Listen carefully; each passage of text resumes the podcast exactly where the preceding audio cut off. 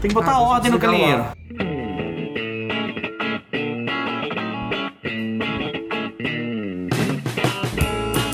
Meu nome é Laís Cerqueira, eu gosto de monstros que têm medo, visitar casas da minha infância e lagos. Eu sou Ulisses Beleigoli, eu gosto de monstros S A, visitar museus e lagoas. Meu nome é Guilherme Madeira Martins, eu gosto dos quadrinhos do Frank Miller, do Alan Moore, e eu gosto de, ao ler um livro, contar quantas vezes a palavra varanda aparece. Caraca, que doença, velho!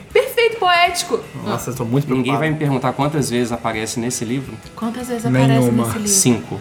Não. Por favor, gente, é produção, confira essa informação, por favor. Meu nome é Deco, eu gosto do Nome do Vento, é... Ordem Vermelha, e eu já joguei minha prima num lago. Nome do Vento é um anime? Que que é isso? Ou não? Não, né? Olha minha cara. Nome do Vento. É o melhor livro já escrito no mundo. Nossa, gente. Que todo é muito... mundo... Não é muito ruim, não. É seis ponto sete. Tá, essa parte vai ser cortada mesmo, então... Na edição de hoje do Clube do Livro, a gente vai falar sobre O Oceano no Fim do Caminho, do Neil Gaiman. Na primeira parte do programa, a gente vai dar nossas notas pessoais sobre a história. Depois, a gente vai falar um pouco sobre motivos que podem levar você a se interessar por ler esse livro, sem necessariamente entrar ou entregar muito a história. Então, se você ainda não leu ou está procurando motivos para ler, acompanha a gente nessa primeira parte. Bom lembrar que, para quem é muito enjoado com spoilers, talvez não goste disso, então talvez seja melhor você dar um pause, ler o livro e depois vir conversar com a gente. Na segunda parte, a gente vai falar um pouco mais profundamente sobre a história, então não se preocupe, a gente vai delinear bonitinho isso no programa e espero que você fique com a gente aqui até o final.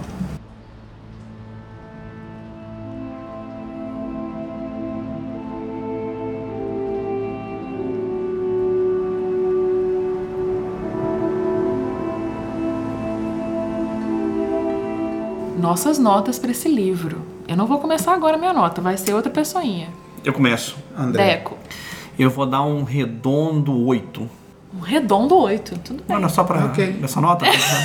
Ótima nota. Tá bom, obrigado. Boa. Gostei. A minha nota é seis. Silêncio aterrador.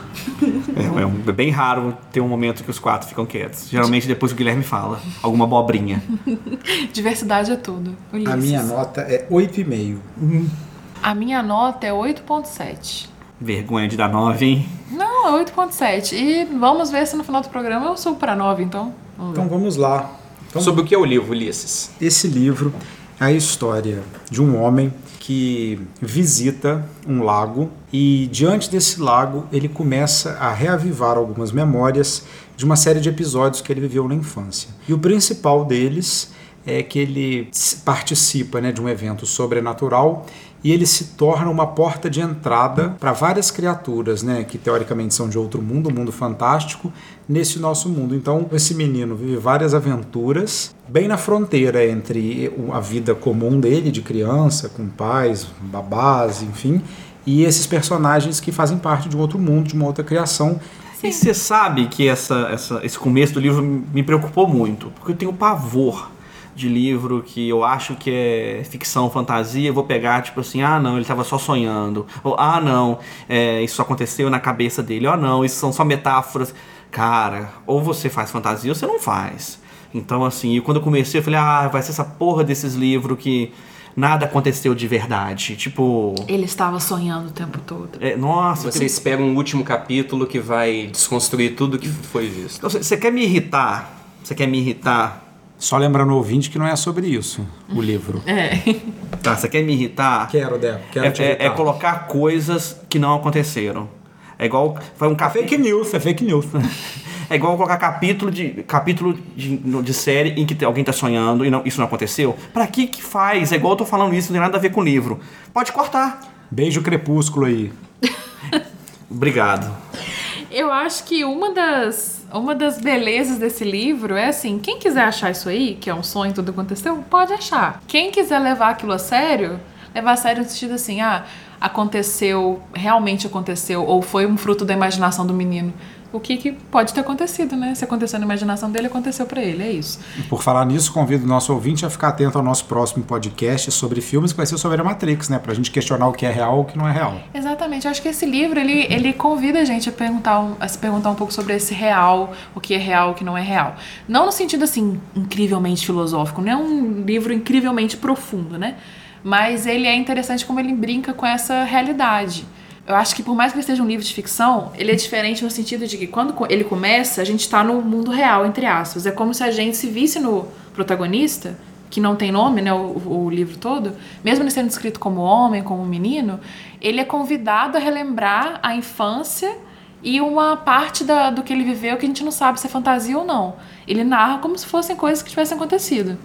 Então a gente não é um filme de ficção, parece... Um filme não, um livro de ficção o tempo todo. Parece que no início a gente está no mundo real e a gente é convidado junto com o protagonista a entrar nessas lembranças dele. Sabe uma coisa que eu acho que pode ser um estímulo para quem está ouvindo a gente ler esse livro, que foi uma coisa que me pegou no livro? Eu gosto muito da maneira abrupta como é, coisas estranhas são inseridas é, na história. Então tem essas três personagens, que são as Hempstock, né? E como elas falam coisas que no universo delas, que a gente não conhece completamente, é, são muito naturais, e de como isso entra é, na conversa delas falando com o menino, e a gente fala, nossa, que legal isso aqui, mas aquilo é tratado com muita naturalidade. Então eu gosto muito disso no livro, porque é, você vai lendo e passa uma página, passa, passa outra página, de repente você se depara com um negócio que é uma ideia, mais do que uma elaboração, é só uma ideia. Olha, será que... como seria o mundo se isso fosse assim? Será que qual é a idade disso? Nossa, então eu gosto dessa coisa do livro, dele ir jogando coisas pra gente sem anunciá-las. Eu gosto disso que o Ulisses falou, porque a forma como a fantasia ela vai sendo inserida na história, ela é muito interessante no início, porque ele vai te fisgando, e aí você começa a ficar curioso. Quando começa a aparecer uma moeda, aí fala assim, nossa, eu não tinha visto essa moeda desde mil novecentos e trinta. Aí eu parei e falei, mil novecentos e trinta? Pô, é uma moeda muito antiga, então por que que essa moeda tá aí? Então aos pouquinhos ele vai inserindo algumas questões que a gente começa a ficar curioso, só que ao mesmo tempo eu acho que foi muito... Quando você fala que é abrupto a forma como aparece... Eu acho que ele vai jogando a questão da fantasia, só que de repente a fantasia ela vem muito forte de uma vez só. Além disso, um outro motivo que eu acho assim, que realmente foi talvez a coisa que eu mais gostei no livro, que para mim é a coisa que mais me interessou, foi as considerações sobre o universo infantil, o universo adulto e a idade das coisas. Ou seja, é a, a, tem uma epígrafe no livro do Maurice Sendak que ela diz o seguinte... Eu me lembro perfeitamente da minha infância. Eu sabia de coisas terríveis, mas tinha consciência de que não deveria deixar que os adultos descobrissem que eu sabia. Eles ficariam horrorizados. Eu acho que esse livro tem uma excelência em traduzir o universo infantil, essas coisas que as crianças imaginam, sabem, vivenciam e que são incomunicáveis porque elas são crianças e que a única maneira da gente acessá-las é pela memória, e eu achei que tem frases preciosas no livro e insights preciosos sobre o que é uma criança e como a criança encara o medo, a ansiedade, a saudade, enfim. Eu indiquei esse livro para algumas pessoas e umas, algumas pessoas leram, e eu achei um ótimo livro para uma introdução à fantasia. Se você nunca leu nada, porque ele trata problemas reais, vamos dizer, ele tem uma, um post, ele começa com um funeral, que não é um spoiler, que é a primeira página do livro. Depois ele tra, trata de traição nos pais, de um jeito, né, uhum. dele. Eu falei, eu, ele, ele é meio que uma... enfiou a cabecinha, só a cabecinha no cu da fantasia, sabe? Não é um... não enfiou o pau inteiro. A Apple acabou de... Mas é, gente... Só o tipzinho aqui, ó. A Apple acabou de... Gente, você é mulher que tá nos ouvindo aqui. Essa coisa de homem com pau, né? A gente tem que colocar que é explícito esse. É isso que não, a gente precisa certeza. Fazer. Entendi, valorizo. E digo mais, é uma boa introdução pra Neil Gaiman. Porque o Neil Gaiman é um autor super hypado atualmente, com assim, super merecido ele ser hypado, mas, é, enfim, pra quem não sabe, o, o Neil Gaiman é autor de Sandman, que é um dos melhores, né, quadrinhos, da, na minha opinião, mas de várias outras pessoas também, que são mais importantes que eu. Coraline. Coraline. Então, assim, agora Deuses Americanos também foi adaptado por uma série na Amazon, enfim. O Neil Gaiman é uma, um ótimo contador de histórias, um ótimo autor, e esse livro, além de ser uma ótima introdução à fantasia, igual o Deco falou, também é uma ótima introdução ao Neil Gaiman. Ele é muito Neil Gaiman. Muito Neil Gaiman. Eu comentei isso também quando eu acabei de ler o livro. Muito Neil Gaiman. Muito Neil Gaiman. Ele brinca com essa questão da realidade, ele brinca com essa, essa fronteira entre infância e... é, a fase adulta. Uma coisa que eu gosto no livro é uma parte que quando, se não me engano, é o protagonista adulto falando que ele não sente saudade da infância, mas que ele sente saudade de sentir prazer nas coisas simples, mesmo quando o, o todo estava desmoronando. Então tem essa capacidade, esse escapismo. Que detalhe, ele fala isso quando ele está comendo, e esse livro descreve as coisas que eles comem, e eu acho isso uma barata. A comida é importante. A comida é importante nesse livro. Viagem de Chihiro. Pra mim, de certa forma, foi quase um primeiro contato com o Neil Gaiman, porque quando eu li o Sandman, eu era muito, muito jovem. E assim, a impressão que eu tive quando eu li o Sandman foi, eu acho que eu não tô preparado para entender o Sandman, acho que eu não consigo pegar todas as referências. Então, na época, assim, que todo mundo falava, o Frank Miller, o Alan Moore, são os grandes desenhistas, desenhistas não, desculpa, são os grandes quadrinistas, junto com o Neil Gaiman, e era tríade, assim, o Neil Gaiman nunca foi o meu favorito, moleque, porque eu sentia que eu não conseguia pegar. Eu li o, de- o Deuses Americanos também, moleque, gostei, mas não apaixonei. Então, só que tem muito tempo que eu fiquei distante do Neil Gaiman. Então, esse livro foi meio que um, que um retorno. Foi quase um primeiro contato que eu e tive f... com o Neil Gaiman. E foi uma boa experiência. Não, né? Deu seis, assim, deu cinco na nota, deu três vírgula quatro. Vou tentar explicar o porquê da minha nota. Espero ser convencido a aumentar no final, porque aqui nós não somos críticos literários, né? Nós lemos os livros e vamos aqui conversar num clube do livro. Eu só li o livro e não li resenha, não li o que, que alguém deve ter pensado sobre o livro. Vim aqui apresentar as minhas impressões e espero ser convencido para poder aumentar a minha nota no final. Vamos então. Mas nesse início, do... só para dizer a parte que eu mais gostei é, do livro, eu adorei as discussões que ele fala sobre memória. E ali eu acho que o Neil Gaiman, se alguém perguntar assim, o Neil Gaiman é um bom escritor? É, veja o que ele fala sobre memória, sobre o livro, porque ele mostra ali que ele é um grande observador. Porque quando você começa a, a prestar atenção no que ele fala, você fala assim, nossa, o problema da memória é exatamente isso. Pô, eu não lembro, será que eu... Pô, essa rua não era assim? Nossa, essa casa era, era, era maior na minha memória. Então ele mostra ali como que a memória, ela faz as pegadinhas, e ao mesmo tempo que ele está dizendo ele disso, ele fala um momento assim, nossa, aqui que eu beijei a primeira menina. Isso todo mundo lembra, né? Eu acho que todo mundo tem isso bem claro na memória. Quando foi o primeiro beijo, aonde foi, como foi. Então, assim, ali o Neil Gaiman mostra assim, eu sou um bom observador. Não, Ulisses, por favor. Fala a primeira vez que a gente... também não esquece. Apple, por favor, Apple, deixa o nosso podcast. Pelo amor de Deus, não coloca isso. Isso aqui vai ao ar um dia no futuro para os nossos top patrocinadores e amigos da Varanda. Exclusivo para ouvir esse conteúdo.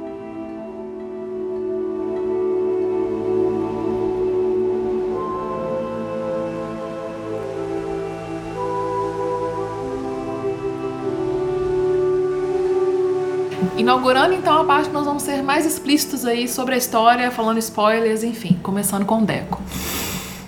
Então, eu, eu concordo, tenho que concordar com o meu colega de mesa, Guilherme.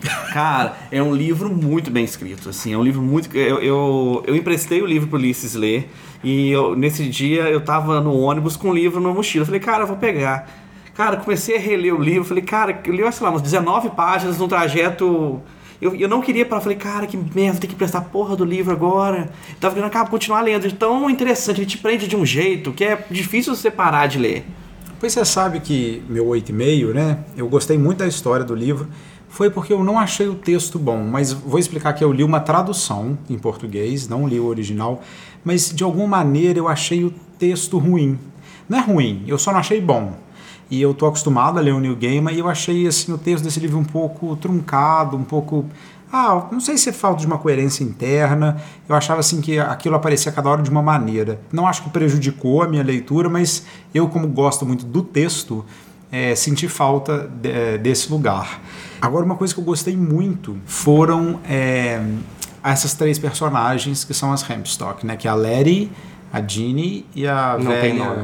Hempstock, né? É. É eu gostei muito dessas três personagens é, e da maneira inusitada com que elas reagem às coisas. Por que que eu acho que isso foi importante para mim? Porque eu acho que ver pessoas, né, na nossa vida, no dia a dia, reagindo de uma maneira que você nunca viu alguma coisa, sei lá, você vê alguém reagindo a uma ofensa, a uma declaração de amor, e você fala assim, gente, olha que engraçado como essa pessoa reagiu, nunca faria isso, nossa, queria tanto ser essa pessoa. E elas aumentaram muito o meu repertório de como você pode reagir As, as interações com as coisas. Então esse foi um presente do livro para mim.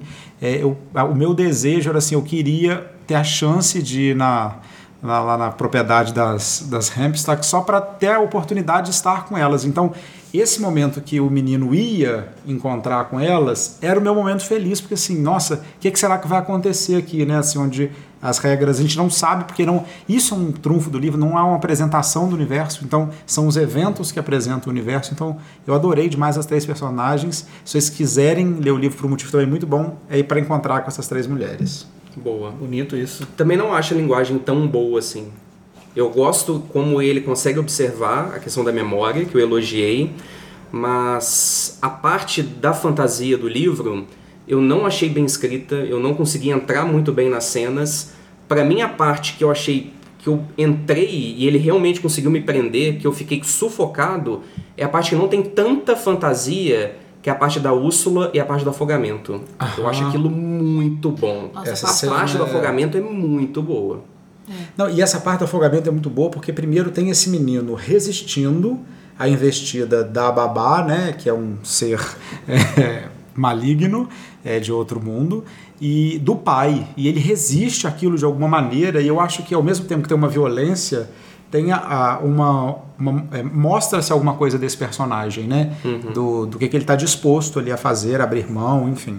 É, achei bem interessante, mas essa cena também... E dá uma agonia, né? Uma a gente agonia. Fica torcendo, cadê a Lery? Quando que ela vai chegar? É. Por favor, venha logo. E, e é legal essa, essa, essa, essa relação de um menino mais novo meio que da, com a, uma menina mais velha. Com... Que ele tem uns sete e ela tem uns onze, não é, é isso? E tem, ele tem, tem sete e ela tem onze. É. E rola uma, uma, a menina mais velha, que eu acho que todo mundo, quando é... Todo menino, quando é pequeno, sempre tem uma, paixão, uma paixãozinha pra uma menininha mais velha. E, e é isso, eu acho que faz parte do, da, da nossa vida da mulher que sabe mais. Queria falar que alguns meninos têm paixõezinhas por meninos mais velhos também. Não, pode, aqui, aqui tá podendo, tá podendo. Cada um lembrando suas memórias aqui, né? E, e legal, porque o Guilherme falou isso, é, é, o jeito que ele conta a memória, às vezes eu me senti assim, falei, cara, é a minha história, porque é, é, a infância é isso, é você não entender muito bem, é, e a gente, eu não sei da, da idade de quem tá ouvindo, mas quem foi, quem tá lá na base dos trinta e poucos anos, vai ter uma, uma, uma infância que vai lembrar de alguma coisa, como você criança, você não tem direito a nada, quando atropelam seu gato e você não tem o direito de reclamar de uma crise financeira em que você tem que abrir mão de alguma coisa. Então meio que é, é uma história que eu falo, é uma ótima história, porque é uma história que você consegue se identificar com ela. Eu achei assim, simples, até essa parte do, da fantasia, por mais que algumas pessoas não acreditem que isso possa ter existido, né, pessoas burras, é, até essa parte tem, quando você é criança, você tem essa, essa fantasia de que a sua a, a babá que vem cuidar de você, na verdade ele é um monstro disfarçado. Eu achei tão bonito, você falou, o Ulisses falou sobre dessa temática infantil. Eu acho que por mais que o, que o, o, o livro seja um livro para todas as idades, quando você lê ele como adulto, ele é, bem, ele é um lugar, vou falar, nostálgico, tá? Ó, oh. é. é. Olha só, vou ler uma frase aqui do livro, é palavras do Neil Gaiman. Ela era adulta, e quando os adultos entram em guerra com as crianças, eles sempre vencem. Então, esse tipo de consideração que ele faz sobre a infância, sobre a relação com os adultos, mostra um adulto, que aí ele está contando a história como adulto, mas ele faz o atravessamento, ele, ele põe a gente lá no olhar da criança. Então, o que ele recupera é o olhar desse menino. Olha, tem uma outra frase também que ele fala que é muito nesse, nesse, nessa ideia, que ele fala assim, não sei porque não perguntei nada sobre aquilo a um adulto. Não me lembro de perguntar nada aos adultos, só mesmo em último caso. E de que acho que todo mundo, que se a gente começar a pensar na nossa infância, a gente tem esse lugar secreto de várias maneiras, e ele aparece em diferentes momentos, mas de como as crianças têm um mundo privado. E às vezes a gente agora adulto, quando se relaciona com as crianças, a gente esquece disso às vezes. A gente acha que a criança está toda à mostra, né? Mal a gente que consegue se comunicar, estamos todos à mostra, né? A minha filha tem quatro anos e é impressionante a, a, o mundo que ela já vive. Às vezes eu me pego olhando pra ela, ela tá em outro lugar com, com, e assim, eu sei, e ela tem um, ela diz que ela tem um pleno conhecimento de tudo. Ela fala, eu sou, eu sou sábia. Ela tem quatro anos e já acha que é sábia. Só que ela entende as coisas de um jeito dela, e às vezes eu tenho que bater boca com ela. Eu vejo, não vale a pena, porque eu não quero destruir esse mundinho dela. Eu acho que essa é a função do adulto, destruir o mundo do, da criança. É só isso que eu ia falar. E já que a gente tá falando muito de idade, eu queria colocar uma pergunta para todos vocês, porque eu fiquei hum. em dúvida. É, o livro é narrado em primeira pessoa, o narrador ele não é nomeado, nós não sabemos o nome do narrador. Começa ele chegando num funeral e ele recorda o lago e ele começa a recordar de toda a história. Quantos anos tem o narrador?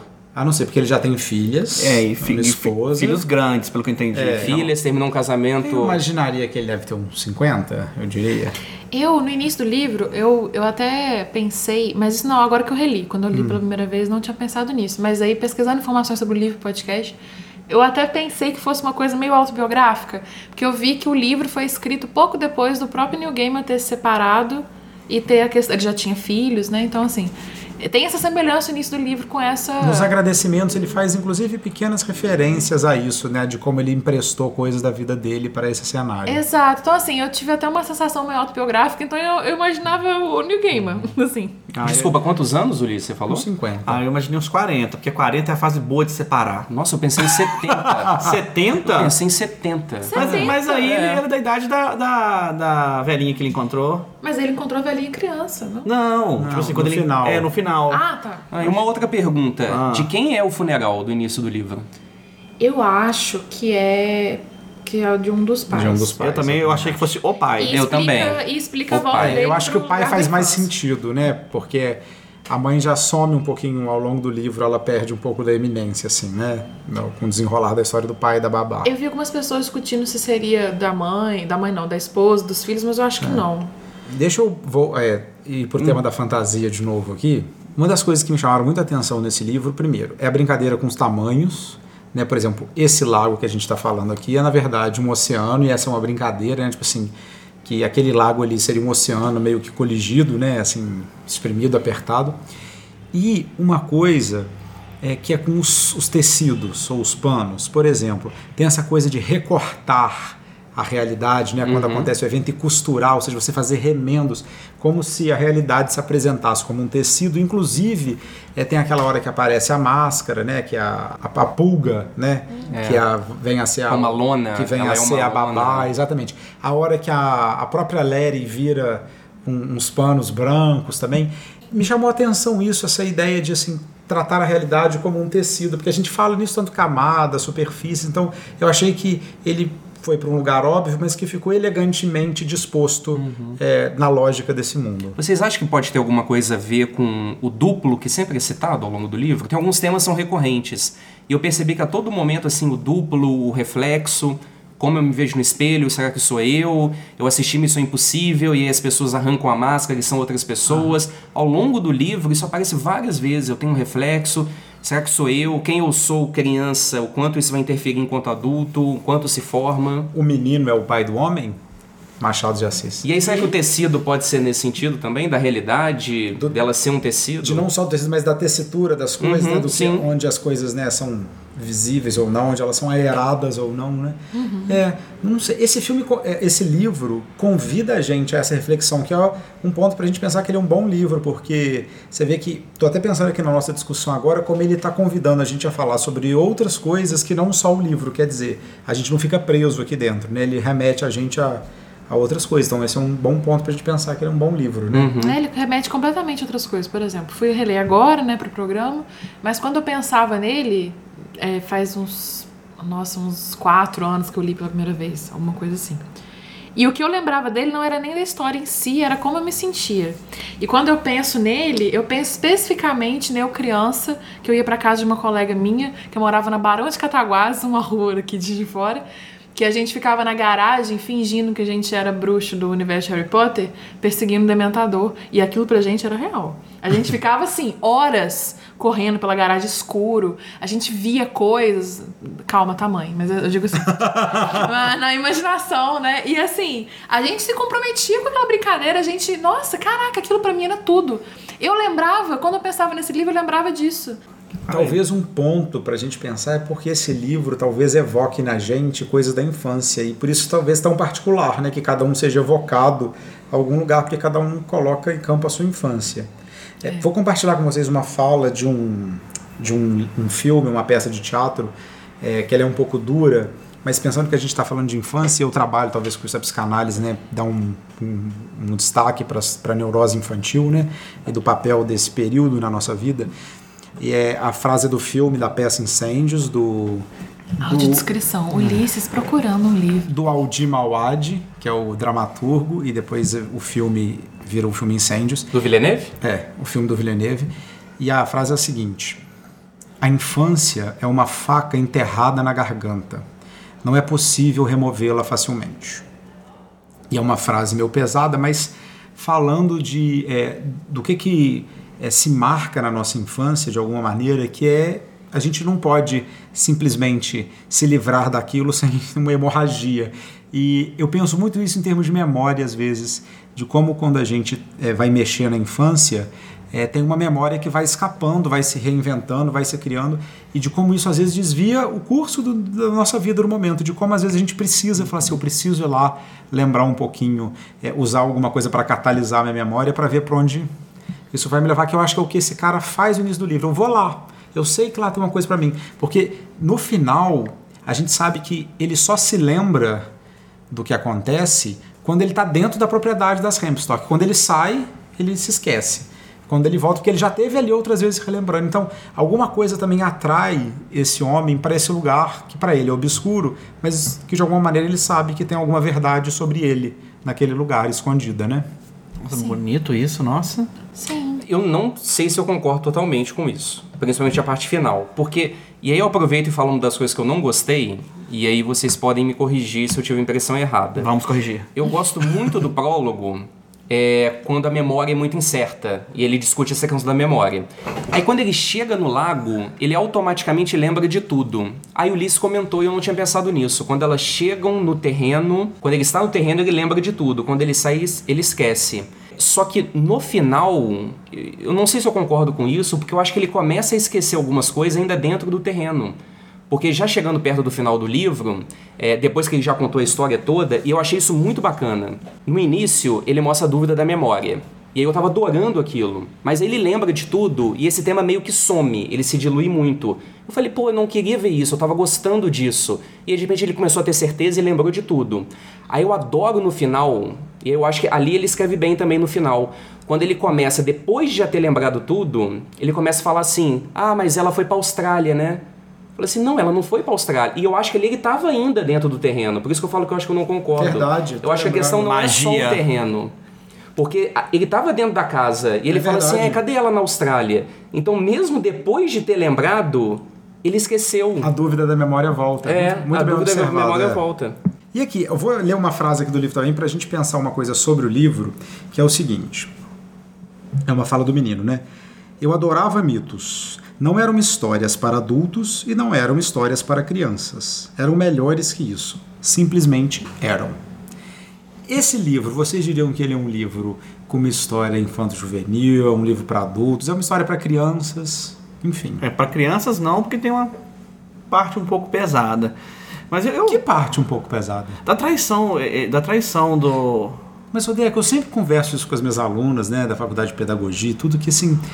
Existe tema que as crianças não vivem na vida? Por exemplo, os pais das crianças traem, os, os, né, os cônjuges se traem, uhum. As pessoas morrem, as pessoas são assassinadas, e as crianças não são poupadas assim, olha, você vai ter que fazer dezoito anos para você é, ser inserida no mundo do assassinato. Não, ela pode perder alguém para assassinato familiar. Então eu fico pensando, obviamente, né, a gente não vai colocar criança para ver o filme pornô, mas eu fico pensando assim, eu acho que como criança eu, tem, eu teria...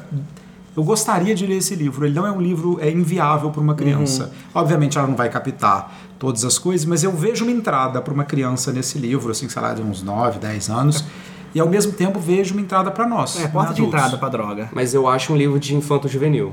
eu acho. Eu, eu não sei se um, se um adolescente, se uma infanto juvenil, eu com quinze anos, com dezessete, eu, se eu teria entendido, não de entender, mas de sentir o que eu senti nesse livro. Porque que você está nessa idade desse infanto juvenil, a sua ligação com a infância é outra. Não é nostalgia, é graças a Deus não sou mais criança. É de negação, é. Então eu não sei se, se ele fez é. sucesso com o infanto juvenil. O que, mais, o que mais me chamou a atenção no início é, como eu já disse, a discussão da memória. E aí eu fiquei pensando, pô, realmente, o quanto a infância, ela nos marca e nos faz ser quem nós somos. Só que eu acho que o livro, ele não apresentou muito quem é o narrador hoje, seja lá a idade que ele tem. Eu não sei exatamente quem ele é hoje para saber o quão impactante foi a experiência que ele teve. Porque a gente sabe que ele é um pouco infeliz no trabalho. Tem uma parte neles que ele fala assim, eu faço de vez em quando arte, às vezes arte verdadeira. A gente não conhece muito ah. o narrador. Então eu não consigo saber o quanto aquilo foi impactante para quem ele é hoje. Mas não é essa pergunta que a velha Hempstock faz para ele? No final chega a discutir. Que é, valeu a pena, a sua vida valeu a pena? Ou seja, o sacrifício da Lery valeu a pena? E a resposta não é não? A res... Eu não lembro, ele fala assim, ele pergunta assim, fui não, ele não responde. E aí uma hora responde. Ele olha pro lago e pergunta assim, eu passei... Como assim, né? Eu passei nesse teste, eu fiz a minha vida valer a pena? E aí a velha responde para ele, não se trata de ser aprovado ou reprovado, mas eu acho que é bom porque essa pergunta remete a gente também para fora do livro, porque a gente se pergunta, pô, será? O que, que ele fez da vida dele? A gente fica se perguntando o que, que valeria o sacrifício dessa menina maravilhosa que é a Lery. Uhum. Maravilhosa. Eu queria saber mais da vida dele hoje. Essa cena da morte um dele, mais. gente, da morte dele, dela, tô tratando aqui, né? Uhum. Que é a hora que os pássaros... Eu achei isso tão profundo e tão marcante, essa coisa do, do, dos passos começarem a dilacerar, ele sente e depois ele descobre que talvez ele tenha morrido mesmo, que tenha ali uma uhum. troca a gente simbólica que a gente não sabe qual que é, mas isso foi uma coisa bem impactante pra mim, assim, de é, ele ser comido pelos pássaros. É, e, eu, e, assim, eu achei clichê. É. Eu esperava, eu falei, não, ela vai se sacrificar por ele. Eu sabia que ia acontecer. Ah, não, eu, eu também achei, eu acho, acho que, que mais, é isso mesmo. Eu também Concordo. imaginei que ela fosse sacrificar por ele, mas uma questão aqui, eu desconfio que seja uma pessoa só. A, a Lery e ele? A mãe. Oh. Ah, não, a, as três. As três. Olha. São uma única eu, eu, polêmica. Eu, eu gosto que eu cheguei a pensar isso em algum momento, que ele fica perguntando. Eu acho. É, tem uma coisa que ela, que ela fala são... nos livros também, que ela fala assim, ah, mas e os homens, né?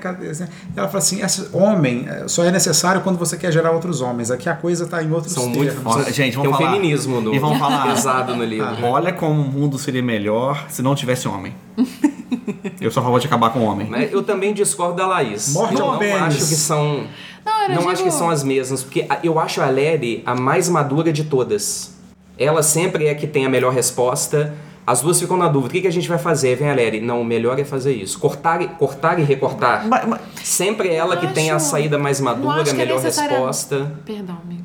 Eu não acho que necessariamente elas são a mesma coisa. Eu acho que é como se elas fossem uma entidade. Uhum. Sabe aquelas uma três... Uma santíssima trindade. Sabe aquelas três bruxas da mitologia grega, uhum. aquelas que têm um olho só, do destino? É uma coisa meio parecida com isso. Elas são pessoas diferentes, mas elas têm um único propósito, elas têm uma única missão, e elas, assim, elas têm personalidades diferentes, mas elas são etapas e níveis diferentes de uma mesma consciência. Nossa. Eu acho que é tipo isso. Eu já acho o contrário, eu, eu no contrário não, já acho diferente, porque o Guilherme falou é, de, da criança ser a mais sábia, mas isso é uma história de crianças. Então, assim, eu acho que a ideia do...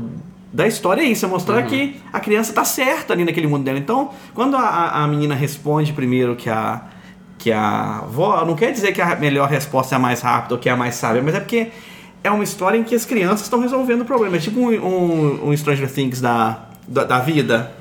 Isso, é porque eu me perguntei, eu comecei a me perguntar isso justamente porque, assim, a, a Lery é obviamente mais proeminente, né? Mas eu acho que é porque ela escolhe se comunicar com ele por, pela forma de criança. Lê a frase, Laís.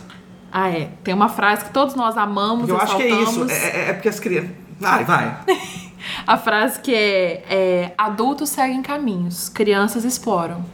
Às vezes, a, as mais velhas, elas, tem, elas não... A questão de ter a resposta ou não é uma coisa, mas a, a, na cabeça da criança tudo é muito simples. Tem, inclusive, um discurso sobre isso no livro, que eles falam sobre quem... Ah, você sabe tudo? Ah, eu sei, mas quem já não soube tudo em algum momento? Enfim... Uhum.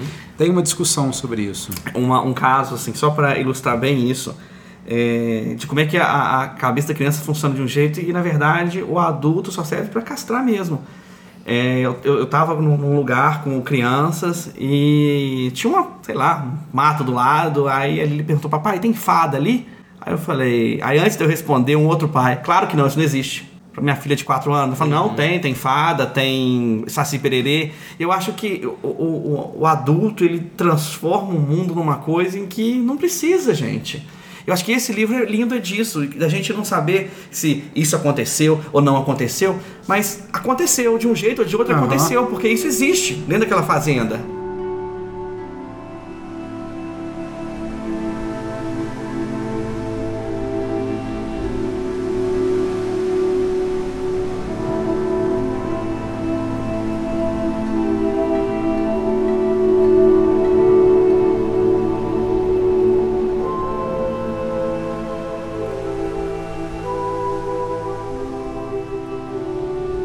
Vou trazer agora um outro tópico aqui, que eu acho que essa, essa frase me chamou a atenção, que a, a Úrsula, é Úrsula? Úrsula. Úrsula, que é a babá. No, nome de vilã, né? É, que ela chega, a gente sabe que ela é um ser de outro mundo, uma pulga, né, como as Hempstock chamam ela, e aí o caminho para ela chegar até esse mundo foi o menino, que ele solta a mão da Lery, uhum. segura o negócio, aí ela entra nesse nosso mundo através disso. E aí, pica o pé dele. Eles estão conversando e ela fala assim pro menino: você foi o caminho dela até aqui.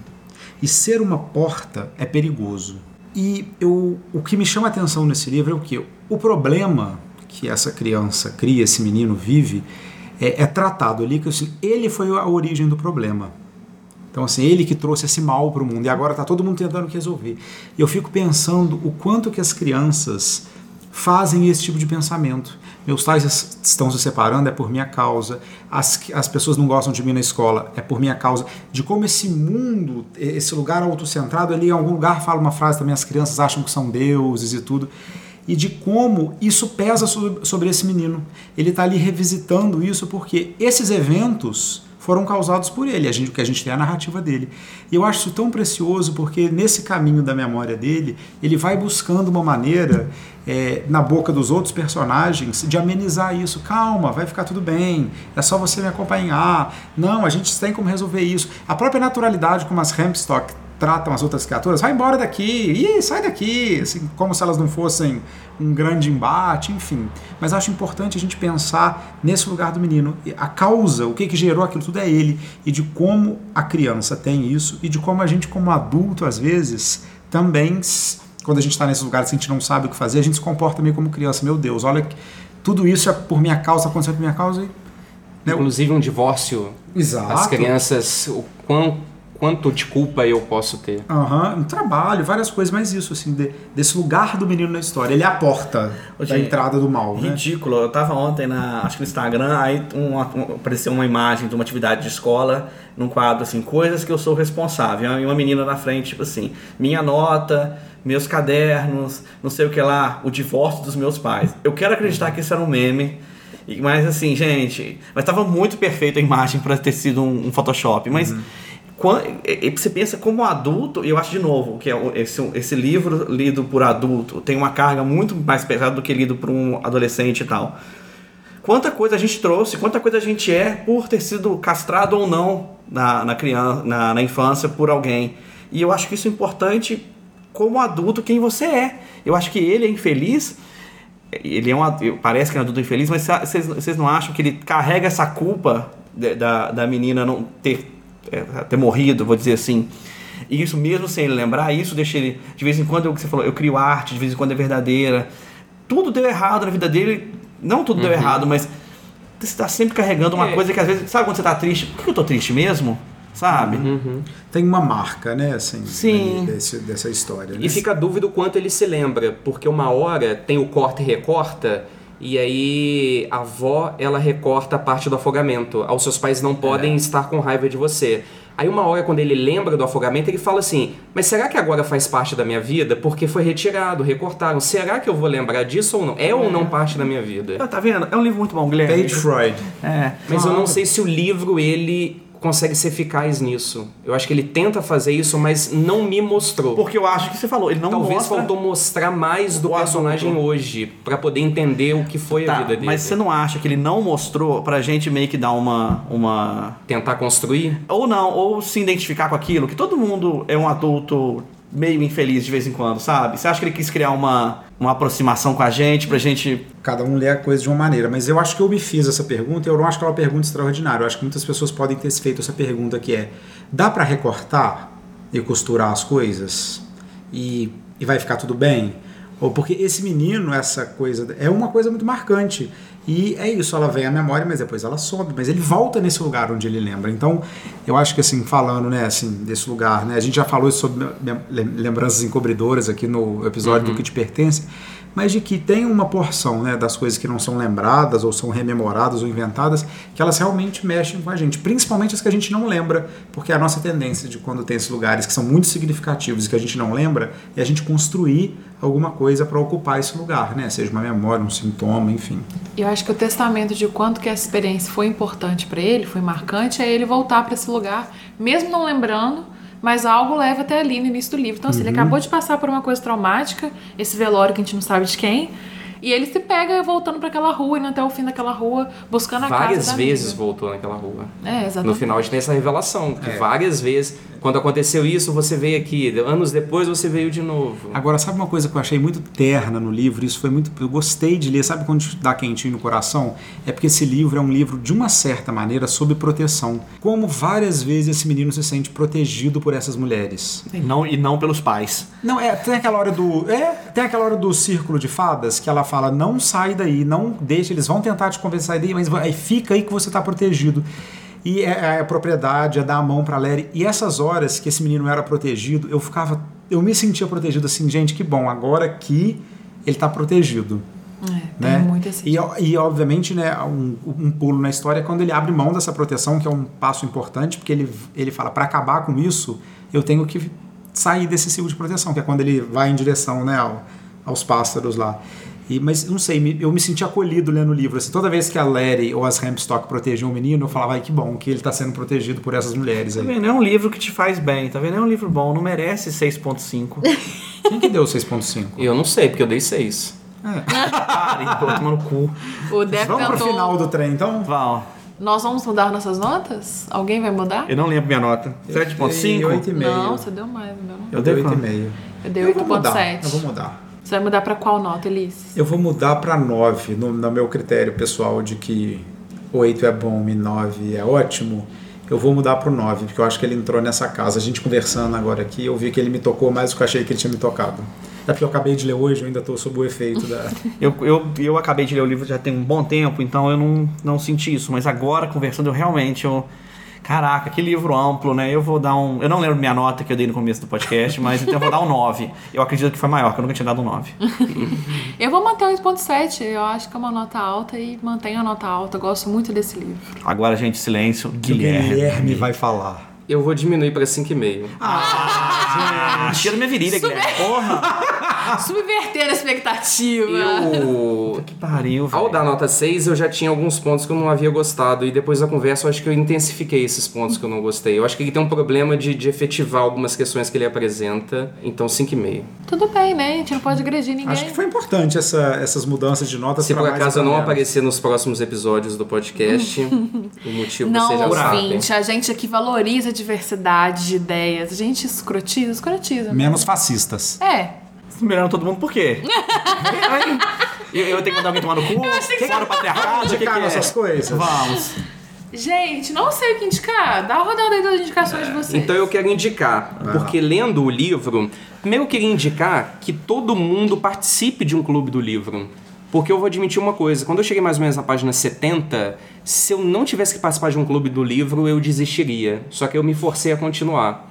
É, por mais que eu tenha dado essa nota, eu não me... Não me, ne- não, não, é, não, me ne- não me arrependo de ter lido o livro. Então valeu a pena, a experiência, a experiência foi boa. Concordo. Então acho que eu recomendo todo mundo fazer parte de um clube do livro, nem só para se forçar a ler. Então essa é uma indicação que eu deixo. E aí lendo o livro, e aí eu falei aqui que eu acho que é um livro de, de infanto-juvenil, é, eu queria indicar um livro infanto-juvenil que me marcou bastante. Quando eu era adolescente eu li, eu adorei. e eu vou indicar ele porque vai sair o filme no ano que vem. É um livro chamado Artemis Fowl, O Menino Prodígio do Crime, que é do Owen Colfer. É, esse livro foi lançado pela primeira vez em dois mil e um, é na verdade uma coleção, são oito livros desse personagem, e no ano que vem sai o filme. Então essa daí é a minha indicação. E aproveitando também, o ouvinte, se quiser fazer parte desse clube, desse clube. Faz parte do Crubim. Vou, não vou nem tirar isso da edição, porque assim, a gente é humano. Mas é, se quiser fazer parte desse clube, é só ficar de olho nas redes sociais da Varanda, que a gente vai começar a anunciar os livros que serão lidos e que a gente vai discutir nos podcasts. Já vamos falar do próximo, é. né? Que Alguém é o sabe? Fahrenheit quatrocentos e cinquenta e um. Então, o que que é, Ulisses? Vai indicar o quê? Não, tô, tô pensando. Tá eu... Vou ter que pensar. Eu quero fazer uma indicação reversa. O filme... Ah, provavelmente... Vou voltar, então. Por favor, eu volte. Fico quieto quando todo mundo tropeça aqui. Nossa, aqui. Nossa. Gente, deixar bem claro que a Laís atrasou quarenta minutos hoje, então existe hostilidade eu nesse podcast. Que começou, sabe aquela vinhetinha engraçada que a Laís põe na edição? Eu queria que você deixasse claro que ela atrasou quarenta minutos pra chegar não, na podia saber o que? Podia ser um pedido de desculpa da Laís pelo atraso. Nossa, eu já pedi várias, gente. Eu tenho Mas que não gravado. Não pros nossos ouvintes. É. Ah, tá, ouvintes, desculpa. Tá Vocês bom. Não vão ser afetados por isso não, porque a gente é muito profissional nesse sentido, mas fica aqui publicando minha desculpa. Mas o... eu quero fazer, aproveitar e fazer uma indicação reversa. Que quando esse podcast for ao ar, provavelmente vocês já devem ter visto, ou então estão pensando se verão ou não. Se você tiver em dúvida se você vai ver o filme It dois, a parte lá, a segunda do It, não vê não. É isso. Também, Essa é a minha indicação. Também. Assina embaixo. Eu amei o primeiro filme e eu achei esse assim, não limpo minha bunda com esse segundo filme. E olha que tem o James McAvoy. Fica aí a tristeza. Assina embaixo. É. Bom, a minha indicação... é uma indicação para os adultos e é um livro do Humberto Eco que chama A Ilha do Dia Anterior, e de alguma maneira eu fui remetido aqui a, a, essa, a esse livro agora, que é uma história que tem um pouco de fantasia e um pouco de o que eu diria são as artes liberais da Idade Média, tem coisas com alquimia, com linguagem, enfim, eu acho que é um bom livro para a gente pensar entre essa fronteira entre o que é real, crível, científico e aquilo que não passa, né, da, da cabeça das pessoas trabalhando. Então tá, eu vou indicar um livro bom de fantasia que talvez seja o meu segundo livro preferido, é, depois do Nome do Vento, que o Nome do Vento é o melhor livro, é Mistborn. Tanto, eu sei que é um livro gigante, são três, e tem que ler os três, porque a Laís tá com um e nunca leu, tá, gente? E assim, é um livro maravilhoso, é uma das melhores trilogias que eu já li na minha vida. Me agrediu aqui gratuitamente. Gratuitamente não, ela atrasou quarenta minutos, nada é gratuito na vida. Gente, realmente, hoje, hoje eu mereço. Eu queria pedir uma indicação para os meus companheiros de varanda e também para quem está ouvindo.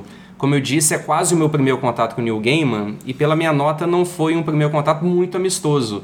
Então eu queria saber se alguém tinha uma indicação para mim do que eu poderia ler do Neil Gaiman após. É, eu já li o Deuses Americanos, só, e um pouquinho do Sandman. Além disso, para me fazer gostar do Neil Gaiman, eu posso ir para onde? Eu vou indicar um livro de fanfics do Neil Gaiman. Perfeito! Que é o Coisas Frágeis.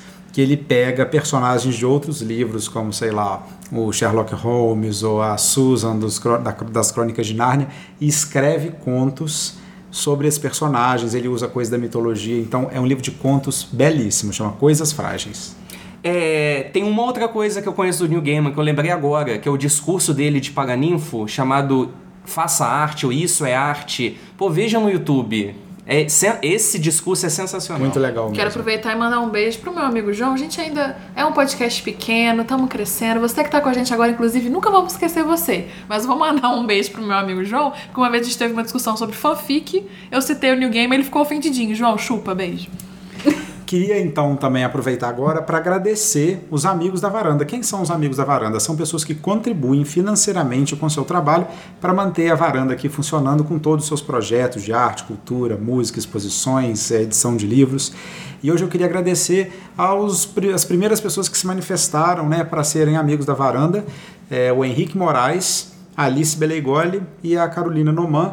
Então, queria agradecer a vocês pela contribuição. E se você quer ser um amigo da Varanda, entra lá no site, vê as cotas, proponha também as maneiras de você participar, porque a gente quer você junto nos nossos Uma projetos. Uma série de vantagens. Exato. É melhor que o carnê do baú. Mil anos luz melhor. É. Acabou? Tchau. Bom, bom. Adeus. Adeus. Adeus. Nossa.